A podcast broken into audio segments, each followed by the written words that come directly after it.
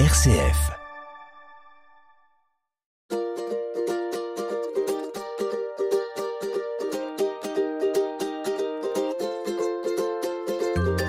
Trop de fringues, trop de meubles, de papier et même trop de rendez-vous. Chacun de nous s'est demandé comment faire pour arrêter, se poser. Même en été, certains ont besoin d'un agenda surchargé et du double dans les valises parce qu'on ne sait jamais. Pour que ce temps de repos soit aussi un temps de qualité avec ceux qui nous entourent, Marie-Laure Demag nous apprend à faire le tri. RCF Anjou, famille, je vous aime, avec Cécile de Vitan. Marie-Laure Demag, bonjour. Bonjour. On en parle avec vous, donc, les bienfaits du désencombrement. Tout à fait. Et c'est décidé, Cécile, cette année chez moi, ce sera désencombré. D'accord. Alors je, je, détends tout le monde tout de suite. Euh, c'est un vœu pieux. Je pense que euh, c'est tant mieux si ça nous revient régulièrement, mais je pense qu'en fait, pour avoir essayé depuis plusieurs années, le désencombrement est quelque chose de récurrent. Voilà, c'est un sujet qu'on n'aura jamais fini de d'aborder. Euh, peut-être que aussi il y a quelque chose de positif dans ce dans le fait que ça revient souvent. Euh, ça veut dire que ben on a des rendez-vous, on a des amis, on a des on a plein de enfin voilà, ça, ça montre aussi qu'on a une vie sociale, une vie relationnelle qui est riche. Oui, tout à fait. D'ailleurs, euh, il y a un, un courant qui s'appelle l'essentialisme qui a une bonne analyse et très simple de ça, c'est qu'en fait dans la vie on a plein d'opportunités qui nous arrivent, des opportunités relationnelles, des opportunités euh, de, aussi d'avoir des voilà des, des biens ou d'avoir des services euh, pour nous faciliter la vie. Et euh, l'essentialisme vise à hum, se dire que toutes les opportunités ne sont pas bonnes à saisir et que c'est pas parce que ça se présente qu'il faut y aller. Donc en fait c'est une invitation à réfléchir à discerner par rapport à hum, voilà à tout, tout ce que l'on peut faire tout ce que l'on peut accumuler pour pouvoir vraiment choisir ce qui est source de vie alors pourquoi justement, quelle serait la racine la plus positive qui ferait que se désencombrer, ça fait du bien? Parce qu'à la limite, euh, ben pourquoi pas? Pourquoi pas accumuler euh, les amis, les rendez-vous, les pourquoi pas? Oui, pourquoi pas? Et on peut le faire. Hein. L'idée, c'est pas non plus de se prendre la tête, si vous me permettez l'expression. euh, mais euh, d'ailleurs, c'est une petite pensée pour ce qu'on appelle la charge mentale, hein, qui est un Bien encombrement de, Ouais. de la pensée. euh, voilà, des, des fonctions cognitives qui doivent trop réfléchir à force d'avoir trop de choses à penser. Donc euh, l'idée c'est pas de se rajouter ça, l'idée c'est que euh, l'encombrement c'est épuisant. Et c'est pour ça que c'est un sujet qui me tient à cœur puisque je travaille sur le sujet de l'épuisement. Euh, bah, pour prévenir l'épuisement, pour prévenir euh, à l'extrême le burn-out, euh, il s'agit régulièrement de désencombrer. euh, alors ça a plusieurs vertus. Quand on parle du désencombrement physique euh, de, des, des, des objets de la maison, par exemple, Oui. euh, bah déjà, c'est une activité physique qui demande de la concentration. Donc ça permet de se recentrer et puis ça permet euh, bah, de se fatiguer un peu, de bouger un peu physiquement. Oui. Euh, ça fait travailler aussi son aptitude à choisir, à discerner. Et donc derrière, on développe le sentiment d'autonomie parce qu'en fait, on décide. Et ça, ça fait du bien de décider. Alors décider si je garde mes chaussettes roses trouées ou mes chaussettes grises qui sont pas trouées, c'est pas compliqué. Ceci étant, au fond de moi, ça va aller nourrir ce, cette certitude que je choisis des choses C'est pour ça. moi. Je Voilà. reprends la main en fait. Euh, Je, ne- je ne subis pas, je choisis. C'est ça? Voilà, exactement. Euh, et puis parfois, euh, ça n'a pas besoin d'être des grands choix dans la vie. Il y a des petits choix qui euh, peuvent vraiment nourrir ce sentiment d'autonomie. Hein, L'autonomie, c'est euh, décider pour soi-même, autonomos, faire ses propres lois pour soi-même. Ça part aussi du fait que, effectivement, quand on désencombre, j'imagine qu'à un moment, il faut faire un inventaire. Donc, du coup, une capacité à regarder tout ce qu'on a et parfois aussi à rendre grâce parce que, du coup, effectivement, il y a, il y a plein de choses possibles. Oui. Tous les possibles qui me sont offerts. C'est ça, tout à fait. Quand on désencombre, ben, on passe en revue tout ce qu'on a et on se rend compte en général qu'on en a plus que dans ses souvenirs. Oui. Euh, et puis, euh, on reprend un petit peu le, le contrôle sur son environnement euh, parce que on, on voit un petit peu plus tout ce qu'on a. Et effectivement, comme vous le dites, c'est l'occasion aussi de, re- de remercier, de rendre grâce euh, pour euh, tout ce qui nous est offert autour de nous pour euh, théoriquement nous faciliter la vie. Alors, ce qui fait du bien, peut-être aussi, c'est l'après. Une fois qu'on a désencombré, un certain nombre de choses, on va revenir dessus, hein, évidemment. Il y a des choses, après se met en place euh, quelque chose qui mentalement est très positif. C'est ça, les, les, bénéfices du désencombrement, une fois que c'est fait, c'est qu'on a libéré de la place déjà, et ça se voit, et ça se ressent. Et quand on, euh, quand on le fait, on, sent bien, et quand les personnes en témoignent, on sent bien que c'est physique. Hein. Il y a quelque chose en nous, comme s'il y avait de la place à l'intérieur de nous, parce qu'il y a de la place autour de nous. Oui. Pour le nouveau, en fait. Hein. C'est-à-dire, euh, on vide l'outre un peu, elle, elle, elle redevient euh, neuve, et du coup, on peut se remplir. Que quelquefois, on est encombré aussi de préjugés, de, de ou de savoir même. On, se pose toujours en sachant, et puis tout d'un coup, on se rend compte que ben non, c'est pas une posture qui, qui me fait avancer. Oui, c'est ça. En fait. Euh, quand on dit trop, c'est trop, bah effectivement, c'est dans tous les domaines. C'est-à-dire que plus on a de, de, de enfin plus, plus il y a autour de nous, euh, finalement, euh, pas forcément plus on est. Voilà. Oui, oui, c'est ça. Alors, vous avez parlé déjà du mot stocker. Euh, il est négatif. C'est, c'est quoi cette, ce côté négatif du stockage? Alors, le stockage, euh, c'est bon en soi c'est un mot qui pourrait être neutre. Euh, ce qui est intéressant, c'est quand même de savoir que parfois euh, on stocke pour euh, par peur de manquer en fait. Hein, donc c'est pas mm. tout le temps le cas évidemment, mais parfois il peut y avoir un peu ça. Et à l'extrême, il y a des, des personnes qui ont une pathologie qui s'appelle le syndrome de Diogène, qui est vraiment là pour le coup bah, une maladie hein, du psychisme, qui a tellement peur de manquer que les personnes gardent absolument tout et malheureusement, parfois, elles n'arrivent même plus à circuler dans leur espace de vie parce que ça va du sol au plafond. Euh, le sol est jonché euh, d'objets. Enfin, c'est ça peut aller très loin. Donc, sans aller jusque là. Oui, jusqu'à la maladie. Euh, voilà, mais mm, sans aller jusque là, en fait, on peut avoir cette tendance à stocker parce que on aurait peur de manquer.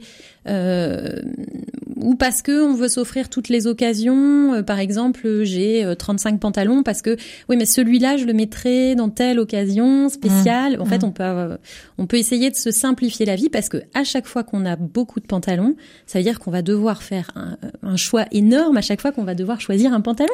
En fait, c'est aussi relié à la valeur affective de, de ces objets, d'un pantalon ou est-ce que j'ose dire le mot, ou d'un masque Est-ce qu'on peut stocker des masques aussi, peut-être? Oui, tout à hein, fait. on peut stocker. On a vu qu'on pouvait stocker du papier toilette. On peut tout stocker. Voilà, c'est ça. Tout stocker. euh, en fait, euh, effectivement, il y a souvent une valeur affective. En tout cas, dans un certain nombre d'objets, il peut y avoir une valeur affective.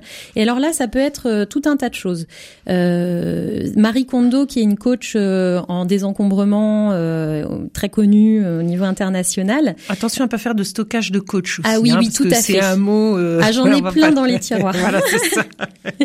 oui, oui, c'est ça. Je stocke des bonnes idées pour les, pour moi et pour les autres. Bon, alors je vais déjà me les appliquer à moi-même. Euh, et donc, euh, les, dans, dans tous les objets, en tout cas, que ce soit elle ou d'autres qui le disent, euh, il y a des petites choses intéressantes. Puis, très honnêtement, je, le, je l'ai découvert avec ma propre expérience. Il y a les objets cassés et usés qu'on réparera un jour, euh, cela, ils nous apportent une charge émotionnelle négative parce qu'en gros, ils nous mettent face à, bah oui, bah j'ai toujours pas réparé, ça fait quatre ans que mon pull il est là, qui doit être ah, accommodé, et à chaque fois, ça nous renvoie du négatif. Alors de deux choses l'une, soit on le raccommode, soit on l'enlève de notre champ de vision. Parce que si, ma garde-robe est là pour me témoigner de ma nullité euh, au quotidien, oui. Ah comme un reproche, comme un reproche permanent. C'est pas l'objet de ma garde-robe. C'est pareil, tous les vêtements qui sont trop petits. Euh, et je le je le dis pas en tant que sachante justement, je le dis en tant que que, que experte dans le sens où j'ai survécu à cette expérience pas plus tard que cet été. euh, et ben j'ai enfin donner à la ressourcerie euh, les, les, vêtements qui ne m'allaient plus, même si je les adorais, et que dans mes rêves les plus profonds, je pouvais un jour à nouveau rentrer dedans. Ah oui, c'est ça. Vous disiez, bah ça c'était avant, quoi. Voilà. C'était quand j'avais pas eu d'enfant, c'était quand je pesais 5 kilos de moins. C'est ça. Voilà, et alors du coup, la pensée à chaque fois de me dire ah c'est quand j'avais pas eu d'enfant, ça peut être très négatif. hein. Bah, c'est quoi À cause de mes enfants, je peux plus mettre les vêtements que j'aime. Oh là là, je, on enlève tout ça. On fait on fait de la place à autre chose que ces sentiments négatifs. Alors en charge émotionnelle, il y a aussi tout ce qui nous rattache au passé. Et il y a une catégorie qui est difficile à désencombrer, c'est les souvenirs heureux du passé, mais quand on en a trop, parfois, eh ben, il faut aussi savoir euh, se détacher de ça. Et par rapport à ça, j'ai une belle métaphore que j'ai trouvée dans un livre. C'est euh, la vie, en fait, c'est parfois on traverse un désert. Euh, Il y a du bon, il y a du moins bon. Et puis donc c'est l'histoire d'un petit bonhomme qui met du sable dans sa poche à chaque fois qu'il y a du bon pour euh, réussir à traverser les phases où il y a du, du, moins bon. Et puis un jour, ce bonhomme, il doit, euh, à la fin du désert, il doit traverser une rivière pour aller de l'autre côté. Et là, il doit relâcher le sable. Ah oui. Et donc, quelque part, il doit accepter pour que le passé soit un tout plein et entier et pouvoir aller vers l'avenir. Parfois, il faut aussi euh, relâcher, déposer du, du bon dans le passé parce que ça appartient au passé et que Ouais. le passé, euh, il s'agit pas que de garder le bon. C'est très féminin ça en plus, je pense. Il y a une catégorie dans la tête qu'on a, nous les femmes, à se dire ah mais si j'avais fait ça, ah mais cet ami là que j'ai rencontré, euh, je l'aimais beaucoup. Si ça se trouve, on aurait pu faire ça ensemble. C'est quand même assez, c'est plus euh, voilà. C'est on- possible. On, on a peut-être un lien, Mm. euh, ouais, un, un lien peut-être une, une sensibilité à tout ce qui est du pratico-pratique du quotidien qui est peut-être un petit peu plus forte chez les femmes, ouais. Ouais, ouais. Alors ça, ça serait peut-être les projets non aboutis. Et puis il y a aussi les projets qu'on fait pour les autres. Oui, alors c'est ça. Moi, c'est pareil. Il y a une époque où je faisais beaucoup de vide-grenier et alors j'ai récupéré plein de super trucs à faire avec la cousine, l'enfant, le machin, le Ah oui, parent, le truc. Et en fait, euh, bon, avec le confinement, soyons clairs, j'ai eu vraiment des grandes séances de méditation profonde avec tous les objets qui m'entouraient chez moi. Et, euh, et en fait, au final, bah, je ne les ai pas utilisés. Hein. Ces objets que j'avais gardés au cas où le jour où j'aurais le temps pour faire avec mes enfants.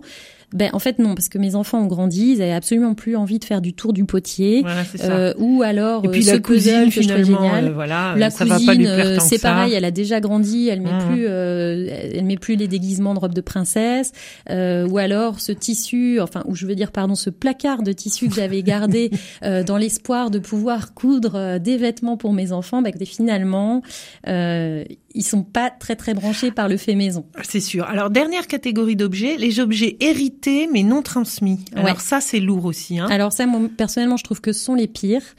Euh, C'est-à-dire que parfois, on a un objet qu'on a adoré, qui nous fait penser à un aïeux qui est parti, et euh, il s'avère que cet objet, on l'a désiré pendant tout le vivant de cette personne. Euh, la personne, pour des raisons x, y, z, nous l'a pas transmis, et on en a hérité. Alors. La personne nous l'a pas transmis, mais parce qu'elle voulait pas nous le transmettre, hein, d'accord? Parce que parfois elle nous le transmet pas, mais en fait, euh, elle est bien contente qu'on puisse le récupérer après. Mhm. Euh, là, je parle des objets qui n'ont pas été transmis euh, parce que la personne ne voulait pas les transmettre. Voilà. Intentionnellement. Ces objets-là, une fois qu'on les récupère, en fait, ils ont le goût euh, du non transmis. Et le père Sérac, qui est un missionnaire en Inde, Mhm. euh, qui, qui, est, qui est une très belle personne, euh, avait cette phrase euh, assez forte qui dit tout ce qui n'est pas donné est perdu. Ranger sa piole, range ta piole, papiao, papio, ah, papiao, papote pap, papote pap. Ta mère et moi sommes en souci. Excuse du peu, me c'est le bordel. Car pour aller jusqu'à ton lit, mon vieux, faut creuser un tunnel. Ta chambre, c'est la forêt tropicale. J'en ai même parlé à mon psy. Mardi, j'ai frôlé l'hôpital, marchant pieds nus sur une toupie. Quand on ne voit plus le plancher, qu'on peut y nager crawl, y a plus à hésiter. Il faut ranger sa piole, ranger sa piole, range ta piole, papiao, papio, ah, papiao, papote pap, pap. La propreté, nous sommes pas contre. Par contre, il y a des fois tu devrais aérer. Par exemple, hier, J'ai vu un rat avec une montre et deux photos pique-niquer. Pour mettre un peu d'ordre à l'avenir. C'est décidé dorénavant. avec maman, allons faire intervenir de terrassement. Quand on ne voit plus le plancher, qu'on peut y nager le crawl, y a plus à hésiter, il faut ranger sa piole. Ranger sa piole. Bobard numéro 1, Tu sais, moi, de mon temps, on rangeait. imposture numéro 2, Et nous n'avions presque pas de jouets. affabulation numéro 3, Mes parents étaient tellement fiers. boniment final. Dans ma chambre, on mangeait par terre. Ouais, ouais, c'est ça. On mangeait par terre. Ouais, ouais, c'est ça. Y a des fois où tu vas trop loin. Et malgré le côté champêtre, Que j'aime bien, faut connaître. personne n'arrose son jardin en faisant pipi par la fenêtre. RCF Anjou, je vous aime, avec Cécile de Vitan. Alors, comme si nous le propose Aldebert dans Ranger sa piole, il faut donc, Marie-Laure de Mag, se désencombrer. Euh, comment dire à nos familles, avec euh, les enfants, les petits, les grands, les moyens, est-ce que vous avez des petits trucs pour, euh, pour nous aider? Parce que c'est pas facile. Bah oui, c'est ça. Concrètement, euh, comment on fait pour avoir une maison rangée, organisée quand on a une vie de famille? Euh, Eh bien, déjà, il y a une chose, c'est que je pense qu'il faut d'abord abandonner cet objectif d'avoir une maison absolument parfaitement rangée, parce qu'en fait, une maison vivante, c'est une maison où les personnes et les objets circulent. Si on veut habiter dans un catalogue, dans ce cas-là, il faut éviter d'habiter chez soi, en fait. hein. il faut habiter chez quelqu'un surtout pas d'avoir des enfants. voilà, et surtout pas avoir d'enfants. Alors, justement, un enfant, quand est-ce qu'on peut commencer à lui dire euh, de ranger sa piole euh, 3 ans, 4 ans, 13 ans, 15 ans, euh, voilà. Effectivement, il faut s'adapter à l'âge. Et, euh, et déjà, ça commence par l'exemplarité. C'est-à-dire que depuis que les enfants sont tout petits, si les parents régulièrement rangent, et pas forcément que quand les enfants sont pas là, euh, Oui, en journée range à l'école, ouais. tout à fait, eh bien, en fait, l'enfant va déjà voir que dans la vie, on range, en fait. Mm. Euh, donc, ça vaut le coup de pas toujours le faire en temps caché, en temps masqué. Euh, et puis après, il y a quand même autre chose, c'est la notion de consentement. Quand on range avec un enfant, il faut que l'enfant soit partant. Et là, il y a vraiment la notion d'âge, dans le sens où euh, on peut pas demander à un enfant d'être raisonnable avant d'avoir l'âge de raison, c'est-à-dire avant que son cerveau n'ait maturé suffisamment pour euh, bah, Intégrer le l'injonction, quoi. voilà, c'est ça, réfléchir et avoir de la logique en Oui. fait. Hein, donc, il À faut 5 ans, range ta chambre, ça veut rien dire pour un enfant. Non, c'est ça. Alors en fait, ce qu'on peut faire, euh, en tout cas, ce qui est important, c'est que c'est une opportunité d'éduquer nos enfants le, le désencombrement, le rangement. Mhm. Euh, et puis euh, le consentement, c'est aussi euh, une, lui demander est-ce que tu es d'accord pour qu'on range ta, chambre ensemble? Et puis ça commence peut-être par un mètre carré dans la chambre quand il a deux ou trois ans. Mais euh, ou ça commence tout simplement peut-être par est-ce que tu veux bien qu'on range ton jouet ensemble? Regarde, on range les jouets quand on les a utilisés.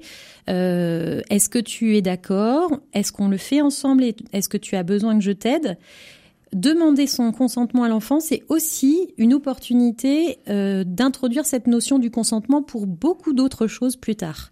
Donc en fait, c'est euh, c'est une opportunité à saisir parce que là, on parle euh, quand on quand il grandit et qu'on range plus qu'un mètre carré, on parle de son espace vital. Et du coup, pour pouvoir euh, euh, agir sur son espace vital, eh ben on apprend à l'enfant que c'est à lui de décider de qui euh, agit sur ses biens matériels et euh, du coup, éventuellement, euh, ça va avec aussi euh, euh, quand on va chez le médecin, le médecin demande le consentement à l'enfant euh, pour pouvoir euh, l'ausculter. Donc voilà, cette notion de consentement, elle est intéressante et là, le rangement de l'espace vital, ça peut être une opportunité. C'est-à-dire qu'on leur montre effectivement que ce qui, il y a une responsabilité par rapport à ce qui est à eux, par rapport à leur espace vital, par rapport à leur vie à eux, c'est ça? C'est ça. Et du coup, ça leur permet aussi, au, au fur et à mesure, hein, et ça commence très tôt, euh, dès, euh, dès la crèche, on voit qu'il y a des enfants qui apprennent le « c'est à moi, c'est à toi Euh, Donc en fait, le fait de Je peux pouvoir... prêter, je peux partager aussi, oui, puisque voilà. c'est à moi, je peux te le prêter. Et à la maison, il y a des choses qui sont plutôt à l'enfant, des choses qui sont pas à l'enfant et des Mhm. choses qui sont partagées. Mhm. Donc tout ça, c'est aussi euh, une bonne occasion d'apprendre ça à l'enfant. Après, il y a aussi l'idée de du désencombrement, euh, même quand ils sont petits, euh, dans l'histoire de ben, je, je, fais des courses avec lui et il veut tout acheter. il veut- Donc euh, il y a aussi le fait de distinguer ce que je veux, ce que tu peux avoir, et l'intérêt aussi de ne pas avoir, enfin de, de laisser. Oui, c'est ça. En fait, c'est difficile quand on est avec un enfant, surtout petit, dans les magasins, de lui faire comprendre que il peut pas tout avoir parce que il comprend pas, c'est trop compliqué. On peut pas demander à un enfant qui qui a pas euh, 7, 8, 9, 10, 12 voire 15 ans de comprendre que euh, il peut pas accéder à tout ce qui est proposé Oui, avec simplicité. Ouais, non, mais Notre vrai. système de troc là en passant Bien par euh, par l'argent, il est très pratique mais Mhm. pour un enfant, c'est c'est un concept qui est pas accessible. Alors que euh, quand on va travailler sur euh, tu as euh, tous ces jouets, lesquels te sont utiles, lesquels tu veux garder, euh, lesquels tu désencombres, progressivement on fait goûter à l'enfant à l'effort que Mhm. c'est euh, de se séparer d'un objet, euh, mais La aussi joie de l'offrir aussi. Ouais, la joie de l'offrir euh, et aussi euh, et aussi l'effort que c'est de d'organiser les objets quand on en a trop Mhm. et progressivement du coup l'enfant va comprendre que euh, trop de jouets bah, c'est- en fait c'est compliqué à gérer derrière. Donc euh, du coup ça va avoir tendance à l'éduquer sur son comportement de futur consommateur en fait. Oui, c'est ça. Éduquer à la à la simplicité Voilà, c'est ça. Voilà, j'attendais le mot. Effectivement, autour de la simplicité, c'est ça finalement qui va être intéressant de d'intégrer dans l'éducation de l'enfant quand il a 8-9 ans. C'est effectivement, euh, t'as pas besoin de tout pour être heureux, quoi. Il y Voilà. a des choses qui euh, simples. Et puis c'est aussi essayer euh, de, de réfléchir avec l'enfant sur pourquoi t'aimes bien ce jouet-là, pourquoi tu veux le garder. Et parfois on est surpris, il faut pas plaquer nos idées, même si on pense connaître nos enfants et leur relation à leurs objets. Euh, en fait, euh, euh, il y a des ados qui gardent des peluches de quand ils étaient tout petits dans leur chambre. Il y en a qui veulent surtout plus rien de quand ils étaient tout petits. Euh, Voilà, chaque personne est différente et c'est important que dans leur espace vital, ils puissent euh, être eux-mêmes, euh, s'exprimer eux-mêmes. Ouais. Et euh, Du coup, voilà. il peut y avoir aussi un coin bazar. Enfin, il peut y avoir un endroit où c'est qu'à lui, et si lui, c'est bien aussi le bazar. Enfin, limité évidemment, mais euh, why not? Non, mais non, il n'y a pas besoin de coin bazar. Moi, je, je range absolument toutes mes affaires à chaque seconde où j'habite dans ma maison. Ah non, pardon. Donc en fait, oui, tout à fait. Comme pour les adultes, c'est très important d'avoir des espaces bazar.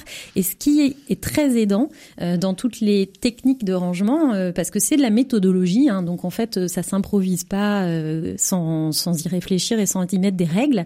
Eh ben, euh, en tout cas, dans les bonnes pratiques, il y a euh, avoir des zones de bazar, surtout dans les lieux de passage, les lieux où naturellement on dépose des choses régulièrement. Oui. Mais par contre, les contenir. Et ça, c'est très important. On va pas pouvoir ne pas mettre de bazar parce qu'on a besoin de poser les clés quand on rentre, on a besoin de poser les sacs.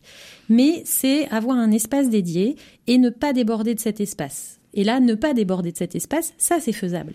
Et donc on peut euh, demander à l'enfant de, de faire ça. Et il y a un truc qui fonctionne très bien, c'est que chaque personne dans la famille, ou au moins chaque enfant, ait une espèce de caisse mobile euh, sur roulette euh, dans le séjour, dans voilà, dans un endroit où on a tendance à déposer plein de bazar, et que régulièrement on mette toutes ses affaires dedans, ou que lui il les mette, et puis que quand elle est pleine, on la range. Alors avouons aux auditeurs, Marie-Laure de Mag, euh, ces astuces, vous les avez aussi trouvées dans un certain nombre de livres et je crois que vous aviez envie de nous proposer effectivement une petite euh, euh, astuce de bouquins, enfin une, une sélection de bouquins que vous aviez prévus pour, euh, pour aujourd'hui. Oui, j'ai j'ai mes petits coups de cœur depuis des années, hein, parce que je suis une, une régulière euh, désencombreuse, réencombreuse. Hein. Je ne suis pas, je ne suis pas là pour donner des leçons, je suis là pour partager des expériences de vie. Et donc moi, des livres qui m'ont beaucoup aidé, c'était en premier euh, le livre de Maria Sillet qui s'appelle Entretien avec mon évier. Alors c'est quelle édition Alors, et quel est le prix C'est édition euh, l'instant présent et il coûte 20 euros. D'accord, donc Euh, c'est Maria Sillet, voilà. C-I-2-L-E-Y, Entretien avec mon évier. C'est ça. Et en fait, elle donne plein de très bons conseils pratiques pour euh, désencombrer et entretenir sa maison. Euh, et ça part vraiment de son expérience à elle, hein, donc c'est pas des grandes théories, c'est vraiment des astuces. Je vous donne un exemple, euh, euh, jouer à la valse des 27 objets. Alors donc en, en famille, on se donne 15 minutes avec éventuellement de la musique, une ambiance, pour trouver 27 objets qu'on va désencombrer. D'accord. Alors, une- un auteur dont vous nous parlez souvent, Marie Kondo, elle a aussi un livre que vous aimez bien et que vous utilisez. Oui, voilà, moi j'aime j'aime bien ranger l'étincelle du bonheur. Alors ça, Euh, c'est aux éditions. J'ai lu. D'accord. Hein, c'est un livre qui coûte 7,80 euros, c'est un poche. Et euh, Marie Kondo, euh, elle est intéressante parce qu'elle a une approche, euh, elle est japonaise d'origine, Mmh. elle a une approche euh, avec une une certaine dimension solennelle, pour pas dire spirituelle. Euh, elle commence toujours par euh, se poser pour euh, prendre soin du lieu euh, qu'on Ok, habite. Dernier livre, quand même, on a le temps de le dire, L'art de la simplicité de Dominique Laureau, Oui, chez Marabout. chez Marabout. Un classique euh, qui euh, parle non seulement de désencombrement, mais aussi de minimalisme pour tous les domaines de la vie. Bon, merci beaucoup Marie-Laure et à bientôt pour une nouvelle émission de Famille, je vous aime. Merci.